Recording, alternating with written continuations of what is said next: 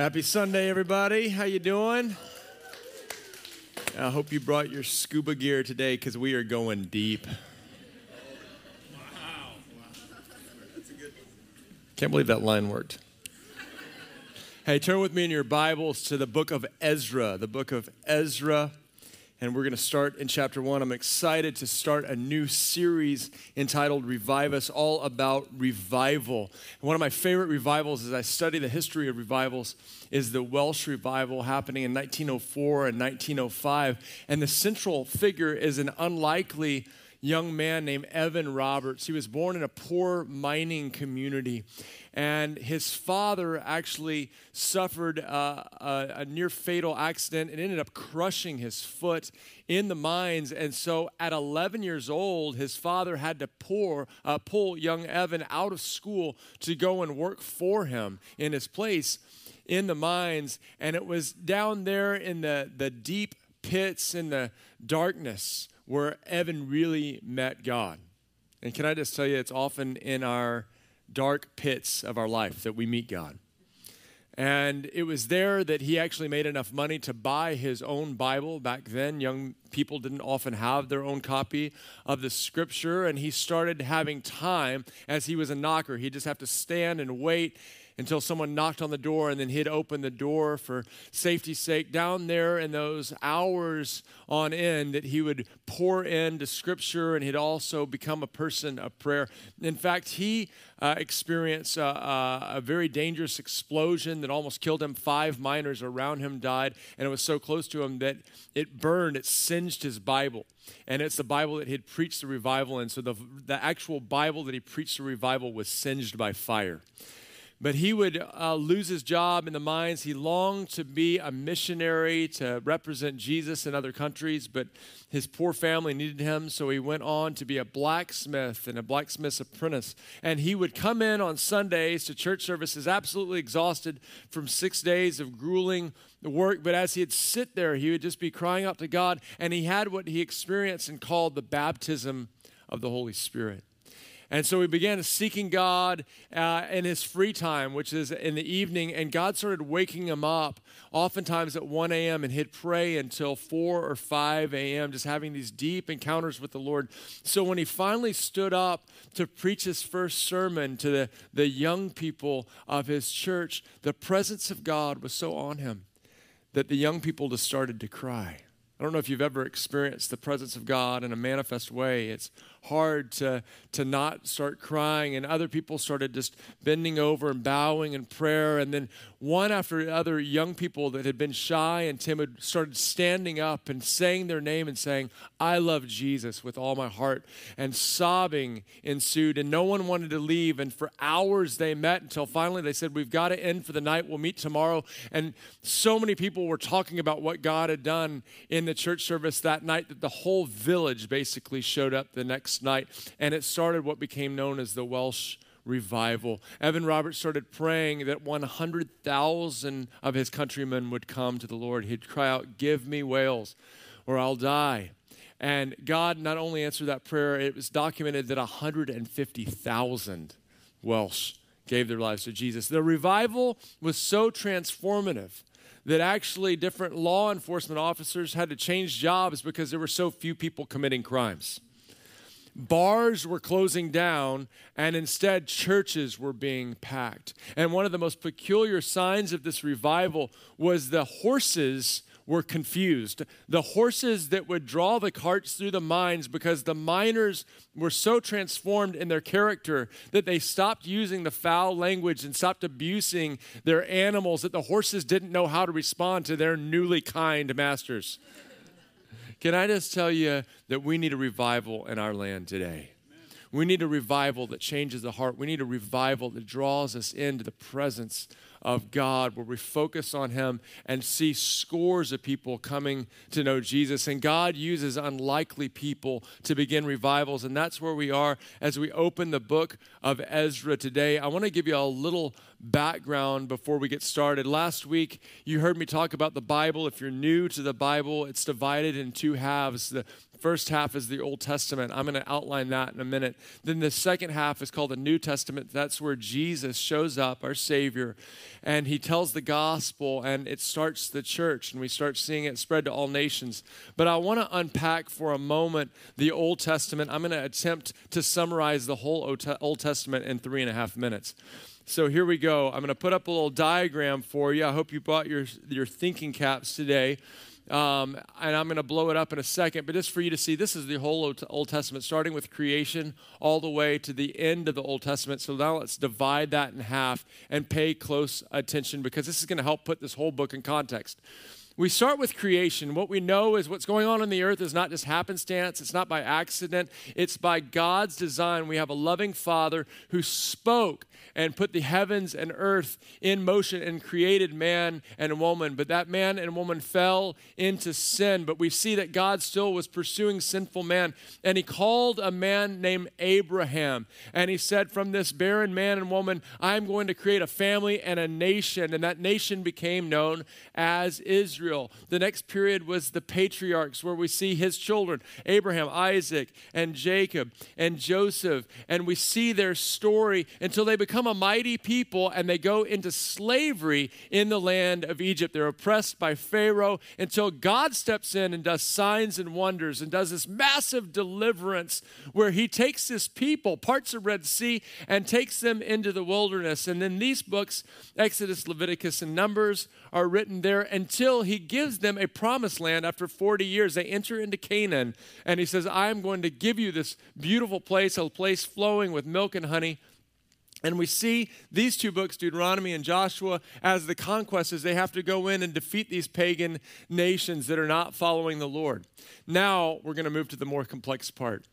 The next part is the period of judges. God sends these different ones that were judges to lead his people. And you see these books, Judges and First Samuel and the book of Ruth that were written then. The people cry out and say, Well, we actually want a king to be like all other nations. And they're warned if you have a king, this king will often serve themselves. So they get this, this strong, mighty king. His name is Saul, but he becomes a very selfish man. And so there's some problems until God raises up a man after his own heart named David and David was a worshiper. And David wrote the book of Psalms, which is a, a book of worship. And then David has a son named Solomon. And Solomon wrote Proverbs, Ecclesiastes, Song of Solomon. So we're, we're seeing and learning their story here. But Solomon had a problem. He had tons of wives. We only need one. And his wives turned him away to other gods. And so God says, Well, I'm going to have to end up taking your kingdom away from you. But because I love you so much, I'm going to save a remnant. But there's the division of the kingdom. And what we have here is all these kings, and most of them turned away from the Lord. And so you have all these prophetic books Hosea, Joel, Amos, Isaiah, Micah, and on and on. And most of them, here's the general summary. If you want to know the general summary of these prophetic books, is oh, cut it out, guys, or something bad's going to happen. That's my general summary of the prophetic books. And sure enough, something bad happens. The fall of the northern kingdom, the kingdom had been divided into two pieces. Israel was 10 tribes, and that's the northern kingdom, and they keep sinning and keep sinning. And so finally, the Assyrians come and they destroy that part of the country and they take them into captivity. And then there's still Judah and Benjamin, the southern kingdom, and they continue to sin. And finally, they are captured by the Babylonians and Nebuchadnezzar. And so that's where we get the book of Daniel written from captivity. But there was always a promise from God saying, I'm going to bring you back to your land and I'm going to restore you so you can be my people. And that's where we come for the book of Ezra in the restoration of the land. So, would you stand with me now for the reading of the Word of God? Says this in Ezra 1 1 in the first year of Cyrus, king of Persia, in order to fulfill the word of the Lord spoken by Jeremiah, the Lord moved the heart of Cyrus, king of Persia, to make a proclamation throughout his realm and also put it into writing. This is what Cyrus, king of Persia, says The Lord, the God of heaven, has given me all the kingdoms of earth and has appointed me to build a temple for him at Jerusalem and Judah. Any of his people among you may go to Jerusalem and Judah and build the temple of the Lord, the God of Israel, the God who's in Jerusalem, and may their God be with them. And in any locality where survivors may now be living, the people are to provide them with silver and gold, with goods and livestock, and with free will offerings for the temple of God in Jerusalem. Then, the family heads of Judah and Benjamin and the priests and Levites, everyone whose heart God had moved, prepared to go up and build the house of the Lord in Jerusalem. All their neighbors assisted them with articles of silver and gold, with goods and livestock, and with valuable gifts. In addition to all the freewill offerings, moreover, King Cyrus brought out the articles belonging to the temple of the Lord, which Nebuchadnezzar had carried away from Jerusalem and had placed in the temple of his God. Cyrus, king of Persia, had them brought by Mithredath to the treasurer, who counted them out to Sheshbazzar, the prince of Judah. Would you just place your hand on your heart as I pray? Father, we ask that our hearts would be tender, that our hearts would be good soil for the planting of the word to grow and to transform us into the people that you've called us to be. In Jesus' name. And everyone said, Amen. Have a seat. This book is so different from other books. What other book starts this way? When we study the Bible, we see that almost every book starts with a prophet or it starts with an apostle. We're used to a book starting by saying, Paul, an apostle of Christ Jesus, to this place. Or we see Isaiah, a prophet, or Jeremiah, a prophet. But this book, this book starts with a pagan king.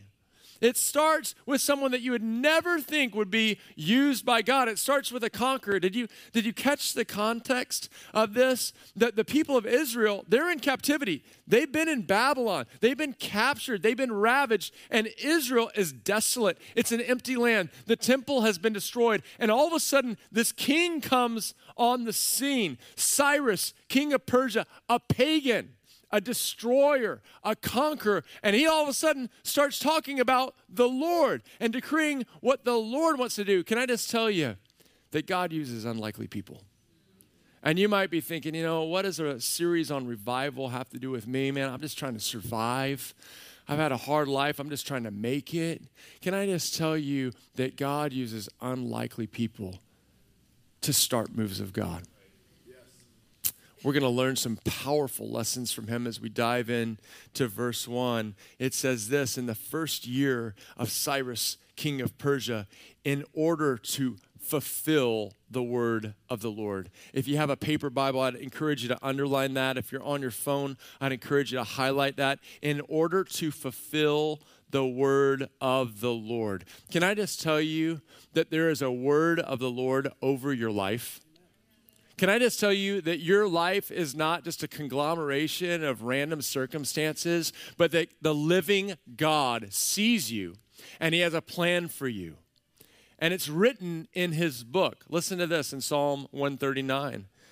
It says this My frame was not hidden from you when I was made in the secret place. When I was woven together in the depths of the earth, you saw my unformed body.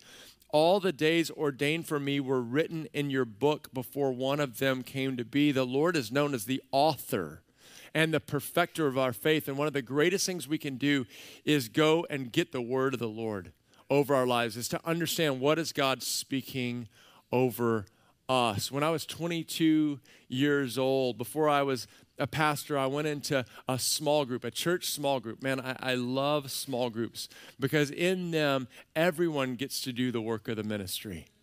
And so they were they were going to pray over me. They, they put me in the middle of this group and said, We're going to pray and prophesy over you. I love the gift of prophecy because it's not just about foretelling dramatic events in the future, it's about comfort and edification and encouragement. It's about speaking identity over people. And so they put me in this group. I was actually in a different city. So I was living in Texas. I went up to, I was in a small group in, in Kansas City, and I'm sitting in this small group, and they start praying for me. And the first person says, you're going to be a winsome evangelist. And I'm thinking, man, that's funny. I don't really lead anyone to the Lord. The second person looks at me and says, You're going to have an international ministry. Like, wow, that's cool. The third person says, you're going to be betrayed in ministry. And I thought, that's not cool.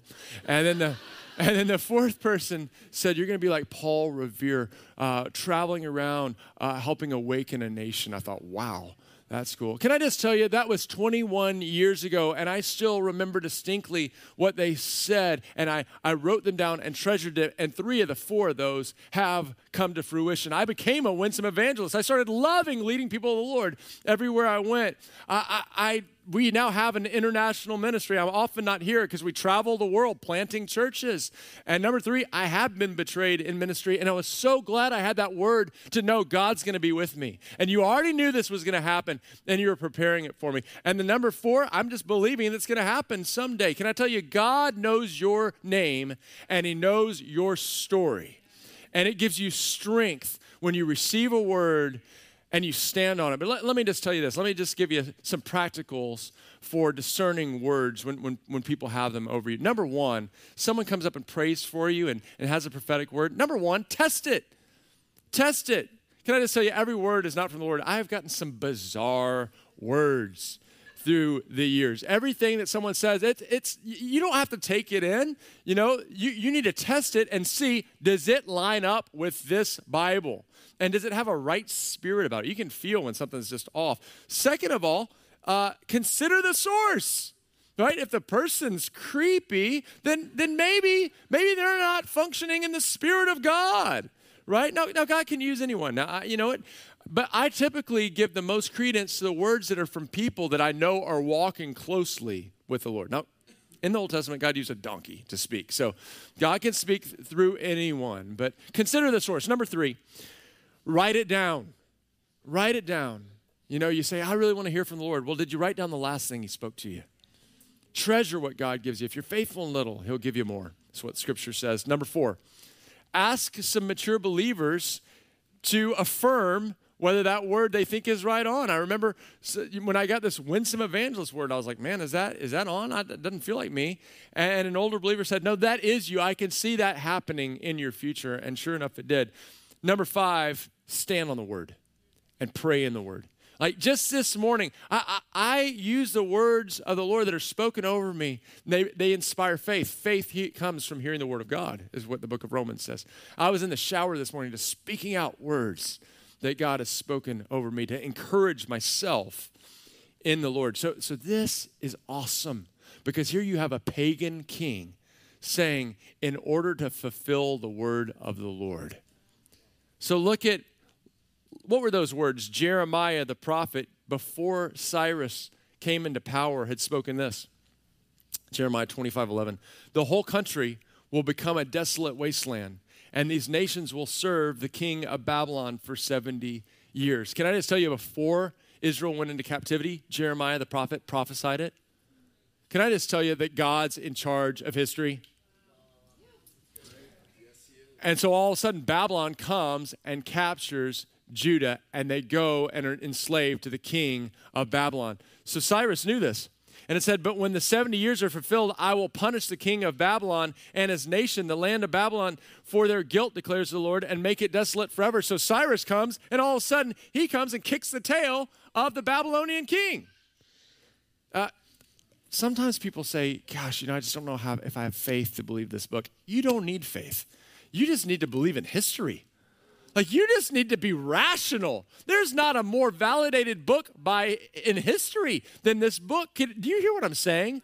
Like where where prophets prophesy something and then 100 years later it happens and it's all written in this book and every every year we're finding more archaeological discoveries that validate this book. Like you just need to be rational to believe this book. This book is the most validated book in all of history.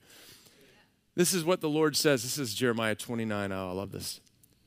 When 70 years are completed for Babylon, I will come to you and fulfill my good promise to bring you back to this place. For I know the plans I have for you, declares the Lord plans to prosper you and not to harm you, plans to give you a hope and a future. One of the most famous scriptures in all of the Bible. And yet, here it is. It's talking about bringing the people of God. Can I tell you that the captivity was exactly 70 years? Exactly what was prophesied. Now, you think that's cool. I want to show you something even more amazing. Isaiah, 150 years before Cyrus was even born, said this. Watch this Isaiah 44. Who carries out the words of his servants and fulfills the predictions of his messengers? Who says of Jerusalem, it shall be inhabited, of the towns of Judah, they shall be rebuilt, and of their ruins, I will restore them. Okay, so remember, at this time where we're studying, Jerusalem is desolate. Israel is uninhabited. And so this is what he's prophesying about 150 years before. Who says to the watery deep, Be dry, and I will dry up your streams? Who says of Cyrus, He is my shepherd and, and will accomplish all that I please? He says, Who says of Cyrus 150 years before there was a Cyrus? Like, this is before Cyrus's great grandmommy. Do you understand that God knows the future? Do you understand that this book is true? Do you believe this book?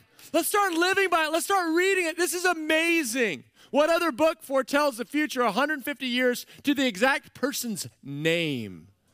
You're like, I'm wondering, you know, when she sings, You know my name. Oh my gosh, he knows your name 150 years before you came into being, even when your name is Cyrus and you're a pagan king. You're like, Well, I, I didn't grow up in church. Neither did Cyrus. He's a pagan, unbelieving king, and God's saying, I'm going to use him. I'm going to use this guy. It's unreal. Let it be rebuilt, and of the temple, let its foundations be laid. So God gets a hold of this unlikely person. Lessons from an unlikely man. God gets a hold of this unlikely person. And I want you to read what this person who didn't grow up in church, he didn't grow up in a Christian family. Now he was a bad boy. He was I mean, he wasn't just going and picking on people, he was going and picking on nations. I want you to read what he says. Listen to this. This is what Cyrus, king of Persia, says The Lord, the God of heaven, has given me all the kingdoms of the earth, and he's appointed me to build a temple for him at Jerusalem and at Judah. Any of his people among you may go up from Jerusalem and Judah and build the temple of the Lord, the God of Israel, the God who's in Jerusalem, and may their God be with them. And in any locality where survivors may now living, the people are to provide them with silver and gold, with goods and livestock with free will offerings for the temple of God in Jerusalem. What was Cyrus thinking about? God. I think sometimes we're like, you know, I'm not a pastor, I'm not a minister, I'm not a missionary. They're the ones who kind of just think about God all the time. I'm a normal person. Can I just tell you that this king who wasn't a pastor, who wasn't a missionary, you know what his obsession was? God. His obsession was God, and, and not just that, rebuilding the temple and seeing the people of God restored. Can I just tell you, I, I, I, I hope that I'm talking to a bunch of Cyruses today that are, that are saying, you know what, my, my job might be a king, my job might be in business, my job might be in the military, but my obsession is God. And my, I might be in the military, but my higher mission is to advance the kingdom of the Lord. I, I, I, might be a student, but my, my end game is not just making some good grades. My end game is loving Jesus and making him known and I'm going to give whatever I have. I love how he says, all that I've, he's given all, me all this, and so what I'm going to do is build his kingdom. Is that your heart today? Is that, are you a modern day Cyrus? Oh, you're unlikely. You didn't even come from a Christian family. You might have come from a pagan religion. You might have been a bad boy and done all kinds of bad things, but God's getting a hold of your heart and you're saying, now everything is about Him. You see, because revival starts with unlikely people. Revival starts with unlikely people. I uh, th- this gives me so much faith to to pray for world leaders and to pray for nations because you never knew. The, the Israelites would have never thought, well, we're going to come and be set free by, by, by another pagan nation that's going to come and capture us. Like that, God works in mysterious ways. I, I remember in 2000, one of the most uh, oppressive regimes was in Afghanistan. And it just seemed like it couldn't change. And they were oppressing orphans and widows. And the Taliban just had this tight control. And, and you just thought, how could things ever change? And a couple of my friends were missionaries there, and they got arrested by the Taliban for showing the Jesus film to a, to a small group of about 10 people. And they had a death sentence on their life. It seemed hopeless, but can I tell you, with God, there's always hope. And so people start praying for him. Our church starts praying for him. And then it makes national news. And hundreds of people start praying, and thousands, and then tens of thousands of people start praying for them. And all of a sudden, in a moment, the Taliban loses their stronghold of power there. And do you know what happens? What was oppressed, and they couldn't even show the Jesus film in a home without being arrested, all of a sudden they get freed from prison, and the Jesus film is showed on national TV in all of Afghanistan and thousands give their life to Jesus. There are thousands of people following Jesus now in Afghanistan. Now, there's still work to do, but God can change things in a moment when we pray. Absolutely amazing. It says this The Lord, the God of heaven, has given me all the kingdoms of Judah, uh, of the earth, and he has appointed me to build a temple for him at Jerusalem and Judah. Can, can, can God get a hold of a world leader? Can God get a hold of a world leader and in a moment turn it to advance the people of God? 1884.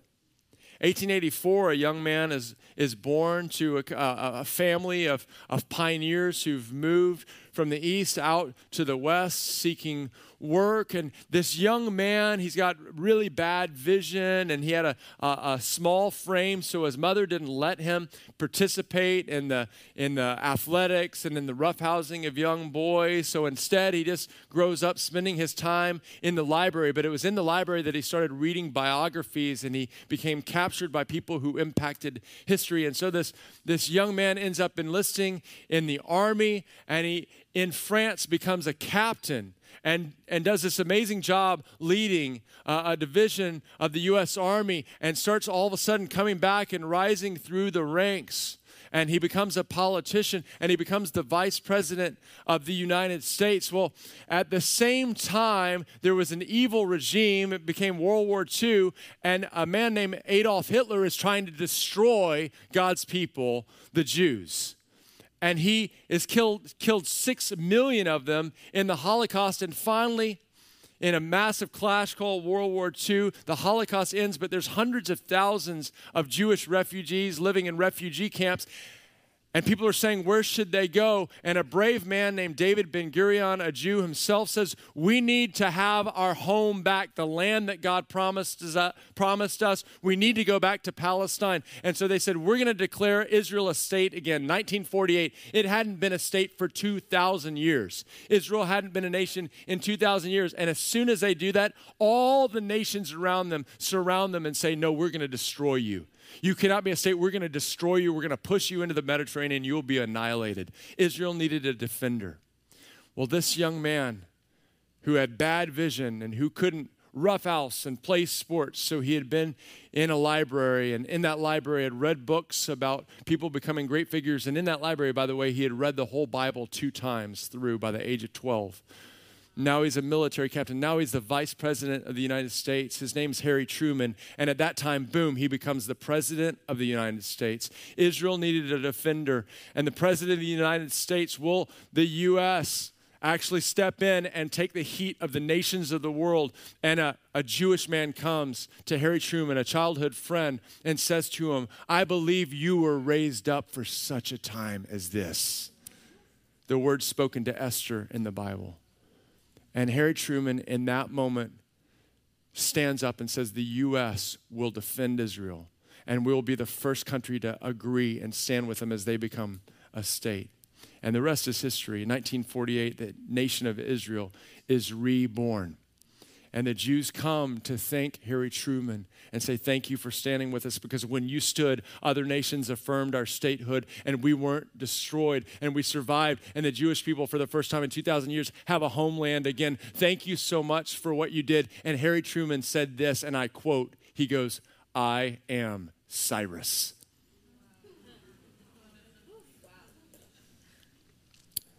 God can get a hold of world leaders. We need to pray We need to pray for our president. We need to pray for our senators. We need to pray for our leaders. We need to pray for our mayor of San Diego. When God puts them on your heart, don't criticize. Let's pray because God can use them to advocate for his people. But you know, it's not just that. It, it, what one person does can affect generations. It can affect the generations. This morning, I was just impacted with this thought. And so early this morning, I was just pacing back and forth in my backyard, and I was praying not just for my kids. You know, the Bible says this that, that righteousness will be blessed for a thousand generations. I wasn't just praying for my kids, I was praying for my grandkids. And I was praying for my great grandkids this morning. Do you know that the decisions you make will affect generations? Have you ever heard of a guy named Thomas Jefferson? He wrote a little paper called the Declaration of Independence. That's why you're getting to sit here today, living in freedom. Do you know that Thomas Jefferson had two volumes of a, of a book that's, that really influenced him to believe for a multi ethnic, multilingual country where there was freedom of religion. Do you know what that book was called? The Cyropedia. Cyropedia. We have Wikipedia. He had Cyropedia.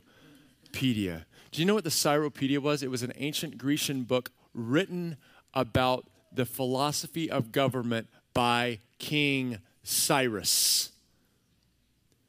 Do you understand that the forming of this nation and our freedoms and our embracing of cultures, bridging them together, all living peacefully as one people. That started with King Cyrus. What someone did in 586 BC is affecting you today. Don't ever underestimate the decisions you make, the stand you take for righteousness, the way you hunger after the Lord, the decision of one person, the decision of one person like Evan Roberts transformed a nation. I am praying in this series as we talk about revival that just one of you gets it. Like, just, I, it only takes one person to just say, I'm going after Jesus with all my heart. And he starts meeting you in such powerful ways that the presence of God is just on you. And you walk in here and we just start experiencing it. And we're just undone before you. And you're saying, well, Pastor, shouldn't that be you? Well, I'm trying. But but here's my thing for you. Stay thirsty, my friends. We're taking that commercial back, folks. That's a prophetic word over this generation. Be thirsty for God because when you meet God, it starts transforming everyone around you and it starts transforming your schools. It starts transforming your businesses, your neighborhoods, your family. Your family needs a revival. Your business place needs a revival. Your school needs a revival. This city needs a revival. I don't want to just read about revivals in history. I want to live history now.